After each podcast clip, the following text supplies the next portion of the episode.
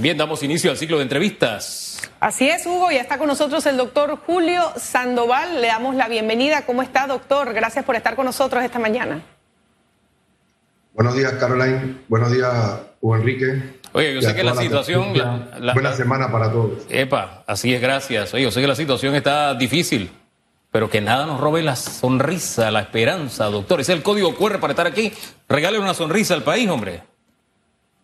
Me gustó cómo empezaste tu programa y coincido contigo. Soy una persona muy positiva eh, en cuanto a lo que va a venir, a pesar de que, a ver, digo, ejerzo una especialidad complicada como es los cuidados intensivos y medicina interna. Eh, siempre vemos el lado positivo de las cosas, eh, Hugo Enrique. Pero me quiero hacer eco de tus palabras que empezaste el programa diciendo que cómo es posible que actualmente haya gente hablando de genocidio, hablando de vacunas experimentales. Eh, es triste, es triste ver familiares de ellos mismos ir a nuestros hospitales en condición muy delicada y nos diciéndonos, no me vacuné porque me confundí, doctor, eh, escuché esto, que no estaba sustentado, pero como eh, la información es tan rápida, aquí estoy arrepintiéndome no haberme vacunado. Usted sabe, doctor, eh, eh, este, tema, este tema, disculpe que le interrumpa, es sumamente delicado. Por ejemplo, usted promueve las vacunas, lo he visto criticar las estrategias, decir lo que está bien, porque toda obra humana es perfectible. Pero yo no puedo aparecer en un canal de televisión diciéndole a la gente algo si yo no lo he comprobado. Por ejemplo, yo me vacuné. Cuando vi que no había imán, dije, oye, aquí no hay imán. Cuando vi que no había Bluetooth, les dije, aquí no hay Bluetooth. Cuando me di cuenta que no había la cantidad de sustancias químicas que decían, bueno, les, decía, si tuviera todas esas sustancias químicas no estaría aquí. A mí lo que me resulta, le resta credibilidad para mí a una persona que quiere debatir, por poner un ejemplo, entre otras cosas, no solamente es ese detalle que usted acaba de mencionar, sino que le esté diciendo a la gente, no te vacunes, jugando con la vida de la gente, pero ellos sí se han vacunado. Es correcto, como lo dice. Y, además, sumado a tu comentario, ya vemos intereses particulares, inclusive proselitismo político. Eh, se han quitado la careta realmente. Lo que yo considero que no existe en Panamá una campaña como tal antivacuna, sino ciertos individuos que aprovecharon la coyuntura para buscar un protagonismo que no tenían, llenando esos espacios y, acudiendo a gente que, que realmente permite que los confundan. Sin embargo, nuestro esfuerzo como científicos es a esa población indecisa, esa población que todavía nos dice, es que tengo información eh, de las dos partes, ahí estamos enfocados. Pero esos ciertos individuos que ya se han quitado la careta, en eso nosotros tenemos que identificarlos y saber eh, quiénes son para no caer en, eso, en esos debates eh, eh, realmente infructuosos, ¿no? Doctor, eh, recibimos la carta que usted envió al ministro de Salud con algunas sugerencias que se están actualizando ya en otros países. Me gustaría que pudiéramos conversar de cuál es la sustentación que hay para poder sugerir esto y por qué lo hace. Y me gustaría empezar primero por eliminar la cuarentena por contacto directo y después hablemos de acortar ese aislamiento a los contagiados con COVID positivo. Hablemos primero de estas dos medidas y qué lo sustenta y por qué lo sugiere. Ok, hay una resolución 0029 del 14 de enero del 2022, firmada por la doctora eh, Melba Cruz, directora general de Salud Pública, en la cual revisan los conceptos de aislamiento y cuarentena. Pero ya esa resolución emitida en enero ya venía desfasada con respecto a la tendencia internacional de los criterios de cuarentena y aislamiento del CDC de Atlanta. Lo que estamos proponiendo y que se actualice a la brevedad son dos conceptos importantes. Recuerden que cuarentena es aislar a un individuo que ha tenido contacto con alguien positivo y aislamiento es, eh, digamos, separar de, de, la sociedad a un individuo que está positivo hasta que eh, libre su contagio. Son dos conceptos diferentes, cuarentena y aislamiento. Y, y, repaso en este momento lo que también es un contacto. Un contacto directo con alguien es estar menos de dos metros, más de 15 minutos sin mascarilla. Claro, porque teníamos ese concepto de que la gente decía, no, que había una persona que estaba positivo en la oficina, entonces me quedo cinco días en la casa. no, que había alguien en, la, en, la, esquina de allá y eso está obviamente generando una un ausentismo enorme a nivel, a nivel laboral. Ausentismo innecesario, Carlos. ¿Por qué? Porque entonces con estos conceptos que tenemos, cualquier persona dice, eh, no voy a trabajar o no voy a, a, a mis labores porque es que hubo un compañero que salió positivo. Entonces, ¿qué estamos proponiendo? Basado en las recomendaciones del CDC actualizadas hace dos semanas. Toda persona que ha tenido contacto con alguien positivo de COVID y está completamente vacunado, completamente vacunado. Y no ¿Tercera dosis? ¿Tercera dosis? Completamente vacunado significa tercera dosis y refuerzo. Esa persona no tiene ni siquiera que hacer cuarentena. Uso de mascarillas eh, correctamente y vigilar por los próximos cinco días. No pasó nada en cinco días. Adelante, continúe con sus labores, no hay que eh, hacerse pruebas, no hay que hacerse mayor cosa. Repito, persona que ha tenido contacto con alguien positivo y estoy completamente vacunado, uso mi mascarilla por cinco días y vigilo. No pasó nada, sigo adelante. Ese es el primer concepto que le recomendamos a la autoridad del Ministerio de Salud de que revisar. y el segundo concepto es, el aislamiento, Hugo. El aislamiento, toda persona con COVID positivo y que al quinto día está como si nada, y ustedes bien saben que hay muchas personas así, como si nada me refiero que el COVID le dio leve, con algunos dolores musculares, eh, si acaso eh, malestar, eh, una cefalea leve. Paciente que al quinto día está asintomático o con síntomas sumamente leves, ese paciente puede reincorporarse a sus actividades laborales sin peligro de que contagie a nadie, utilizando siempre su mascarilla. E, en este último caso, ¿esté vacunado o no?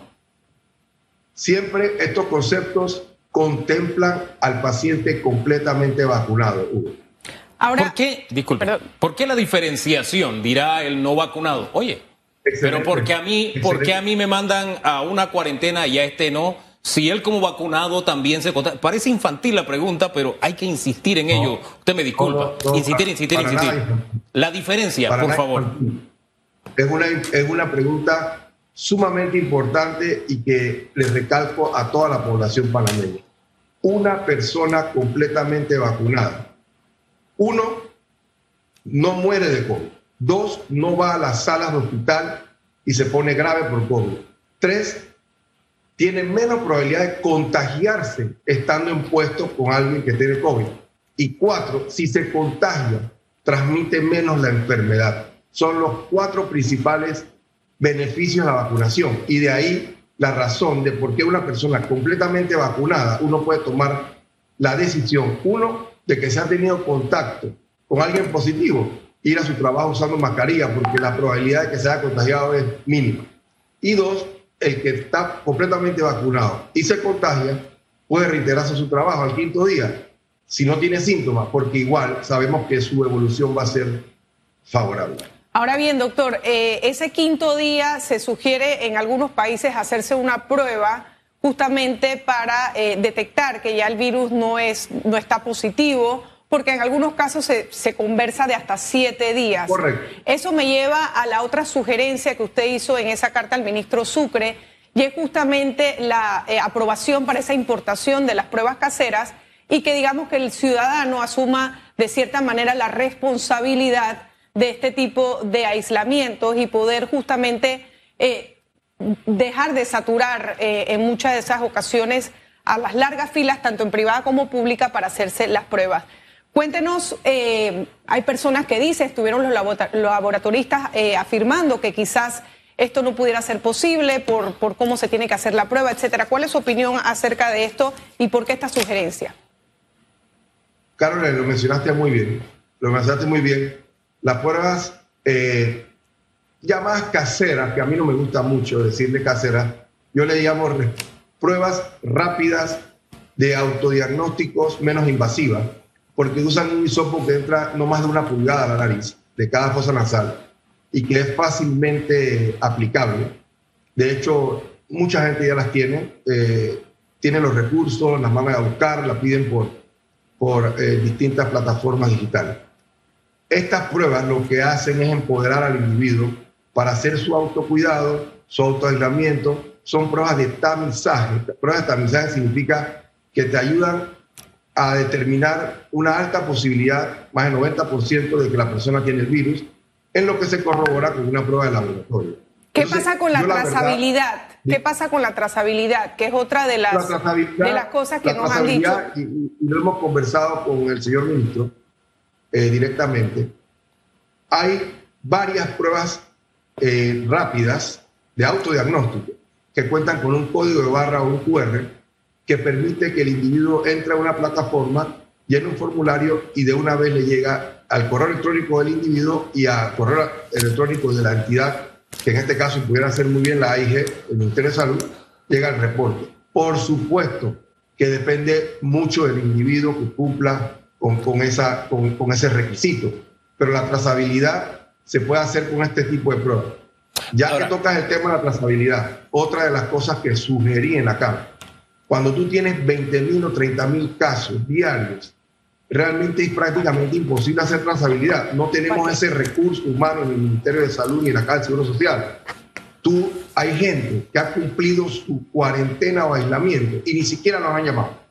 Ni siquiera nos han llamado porque no nos damos abasto. Entonces, hablar de trazabilidad con 20 mil, 30 mil casos en este momento de la pandemia, con el Omicron como está, es realmente no enfocar los recursos donde debemos.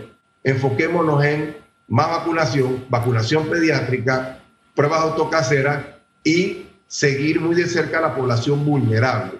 Eso sí, trazabilidad siempre a la población vulnerable. ¿Quién es la población vulnerable hoy en día que está llenando nuestros hospitales? Los no vacunados o los parcialmente vacunados y la población con enfermedades debilitantes, cáncer, diabetes, enfermedad pulmonar obstructiva crónica, asma, VIH, SIDA, eh, enfermedades del sistema inmunológico. Doctor, yo quisiera volver a la línea de preguntas que le tenía hace un rato, porque cuando usted dio los cuatro fundamentos para tratar distinto el tema de la cuarentena y aislamiento eh, respecto a los vacunados y no vacunados, la primera que usted dijo es que no mueren los vacunados. Pero a diario uno está recibiendo información, fulano tenía las tres vacunas y murió, mi primo tenía tres vacunas y murió, fulano de tal, eh, eh, esas personas que tenían las tres vacunas y murieron. ¿Cómo las explica usted? Claro, por supuesto, Hugo, que va a haber información eh, de ese tipo porque un caso representa el 100%, porque así somos. Realmente si nos impacta un familiar, un vecino, un amigo, eh, realmente ese caso lo tomamos como el 100% y en medicina nosotros aplicamos un 1%. Cuando vemos los números de la vacunación con respecto al año pasado y este, y este año, lo que es vacunación, hospitalización. Ahí están las tablas, en nuestras redes las hemos compartido, el Ministerio de Salud las tiene. El impacto que ha tenido la vacunación, la disminución de la muerte, hospitalización y contagio es realmente estadísticamente significativo. Por supuesto, habrá casos aislados, eh, los mínimos de personas que tienen su esquema completo de vacunación, pero tienen enfermedades debilitantes que los ponen en riesgo. Personas con linfoma, leucemia, VIH, SIDA, enfermedad renal crónica en pacientes en hemodiálisis, diabetes, hipertensión, fumadores crónicos con problemas de los pulmones previos y que encima adquieren COVID. Por supuesto que la vacuna, aunque esté triplemente vacunado, esta es una población en riesgo. Por eso yo digo que ahí sí, enfoquemos la trazabilidad en eso, en esa población vulnerable pero cuando me refiero a que no muere, es porque el 99% de la gente que tiene su esquema de vacunación completa en estos momentos como Omicron están teniendo un cuadro leve, prácticamente asintomático y no están copando nuestros hospitales. Cuando vemos las estadísticas, cuidado intensivo, en estos momentos, tanto público como privado, 90% de la gente no está vacunada o está parcialmente vacunada. Doctor, eh, ¿Qué opina usted que va a pasar en las próximas semanas con el comportamiento que estamos teniendo del virus? Hoy recibimos noticias de la OMS em, que al parecer pudiera ser Omicron el final de la pandemia en Europa, dijeron. ¿Cuál es su, pronóstico para lo que viene y por qué entonces está pidiendo esa cancelación de los carnavales que estamos a un mes y todavía las autoridades pues no se han eh, pronunciado eh, oficialmente al respecto. Sí, mira, el pronóstico, eh, y nadie tiene una bola de cristal, sino basado, como bien tú dices, en, en lo que vemos internacionalmente. Omicron nos va a pegar durísimo por dos a cuatro semanas. La tasa de contagio va a aumentar a 20, 30 mil casos, 140 mil casos semanales. Definitivamente que esto lleva a una presión en el sistema hospitalario, porque de tantos casos, tú tienes gente que tiene otras comorbilidades, gente que se le descompensan enfermedades que estaban compensadas. Un diabético bien compensado le da COVID, le va al hospital con 500 de glicemia. Un hipertenso bien controlado se pone ansioso, se desespera, te llega al hospital con hipertensión de 190 a 100. Entonces, de tanto contagio, definitivamente aumenta nuestra demanda en los cuartos de urgencia, en nuestra sala de hospital, en la unidad de cuidado intensivo, sumado a la población que aún no se completa su esquema de vacunación. Entonces nos va a pegar duro, dos, tres semanas. Eh, hay que preparar nuestra capacidad hospitalaria, hay que reconvertir camas, hay que tratar de diferir por unas cuatro semanas todos los procedimientos electivos. No es que nos olvidamos de los procedimientos electivos, eh, sino diferirlo viendo que nos van a venir cuatro semanas difíciles.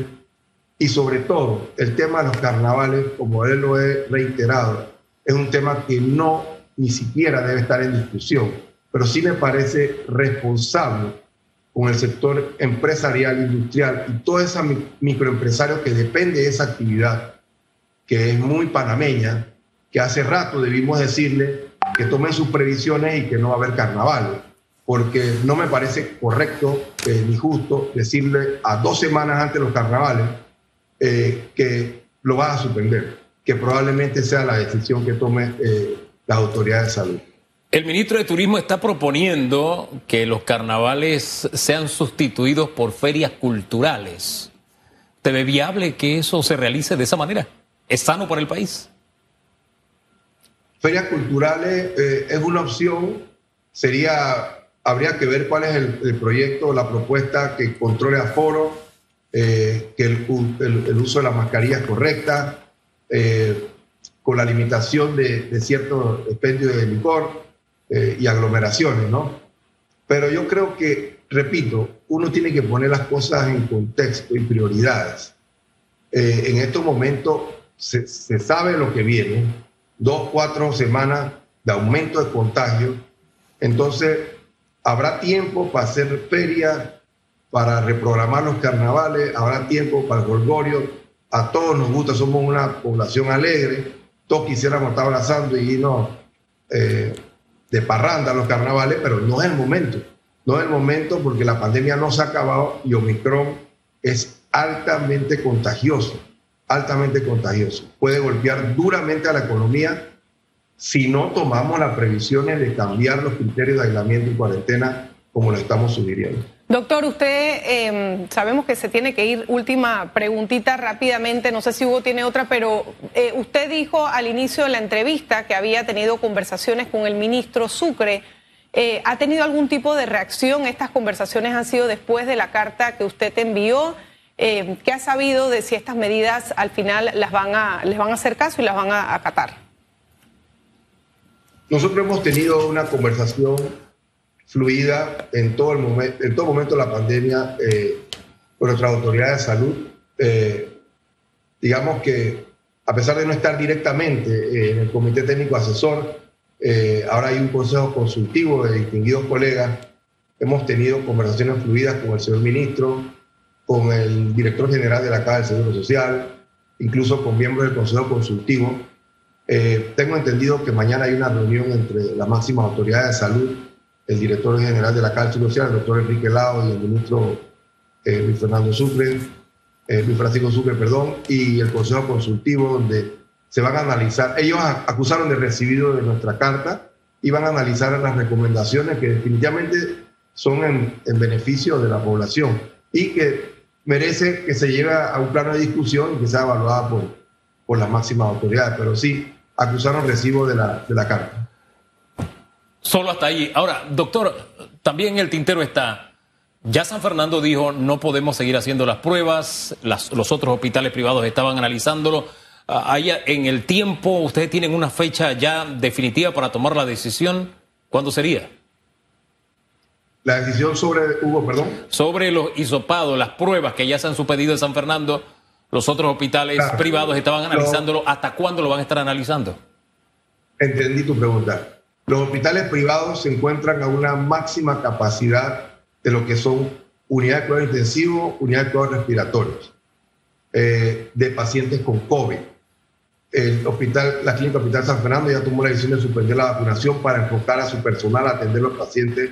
Definitivamente los otros hospitales entiendo que están analizando los próximos pasos a dar en este sentido, pero como yo menciono, los hospitales privados son un termómetro de lo que viene a los hospitales públicos, porque una vez se copan las camas de los hospitales privados, empezamos a derivar el paciente a los hospitales públicos. Y eso pasó ya la semana pasada, donde eh, los cinco principales hospitales de la región metropolitana, entre ellos ya se estaban difiriendo los pacientes, refiriendo los pacientes, y llegó un momento que eh, ya tuvimos que empezar a derivarlo eh, a los centros estatales. Entonces, es un buen termómetro cuando la medicina, los hospitales privados se empiezan a llenar tal como pasó en diciembre del 2020, es el presagio de lo que viene el aumento de casos en los hospitales públicos. Doctor, gracias por conversar con Panamá. Que tenga muy buen día. Muchísimas gracias por estar con nosotros. no quiero cerrar sin decir que todas estas recomendaciones, como bien empezaste tu programa, Hugo, son viendo el lado positivo, es anticiparnos a lo que viene. Nadie está siendo apocalíptico, ni negativo, ni que no vamos a salir adelante. Sino que creo que hay que meterle dinamismo y actuar un poco, digamos, más beligerante antes que nos lleguen momentos en que vamos a estar más llenos de casos y sea más difícil reconsiderar las decisiones de salud. Bien, este es el momento, ahí está la carta, está en manos de las autoridades tomar la decisión. Gracias, doctor, que tenga muy buen día. Muchas gracias. Bueno, de esta manera hacemos una breve pausa, Hugo. Vamos a continuar ahora con el tema, vamos a ver también cuáles son las reacciones de las autoridades.